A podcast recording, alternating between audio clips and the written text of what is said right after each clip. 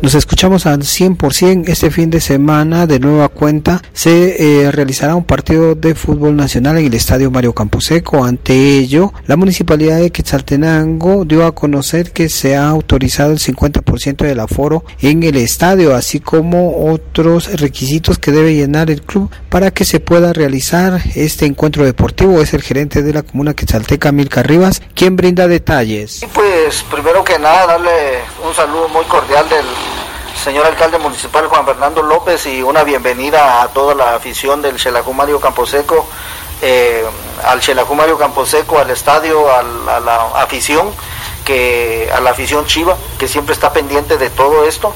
Eh, pues nosotros como municipalidad hemos estado en la postura de facilitar eh, lo que sea posible y también, también que haya un cumplimiento a las diferentes medidas de bioseguridad, que aunque eh, ya hay bastante relajamiento, pero sí es necesario que se dé cumplimiento a, la normativa correspondiente.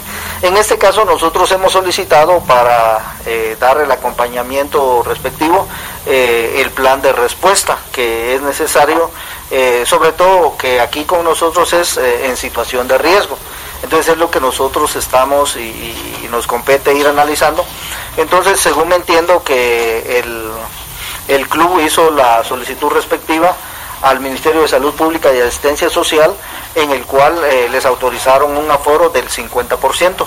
En ese sentido, eh, consideramos que podría ser una impresión de hasta unos 5.500 boletos para que la afición vuelva nuevamente a la cancha, pero igual eh, en el plan de respuesta se irá estableciendo cuáles podrán hacer, ser aquellas medidas que deberán observar para que el partido se desarrolle de la mejor manera posible. De momento la municipalidad de Quetzaltenango está a la espera que el club pueda presentar el plan de respuesta que sería implementado durante el fin de semana. Regreso a cabina como nos escuchamos.